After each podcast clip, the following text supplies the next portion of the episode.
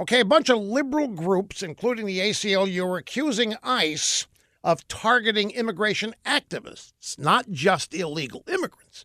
Because in over 20 cases, ICE arrested or fined the activists. And they complained the agency only found out about them because of their activism. Now, one of the offended activists told NPR, We're always at the marches and we're giving interviews without fear of what could happen to us. He says that ICE going against activists is a way to intimidate the whole community.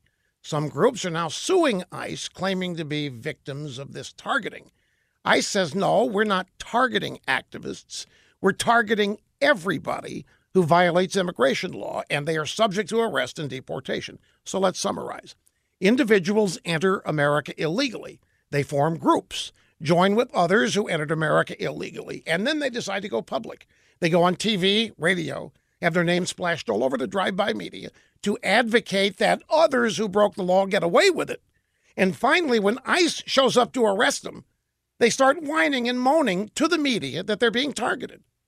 Not only do they want sympathy, they want to cash in with a lawsuit against the Americans who enforce our laws. If this weren't so brazenly asinine, it would be almost funny. But when it comes to arresting activists, I'm all for it. Put them all in jail and shut them up. Because frankly, I'm tired of hearing about them.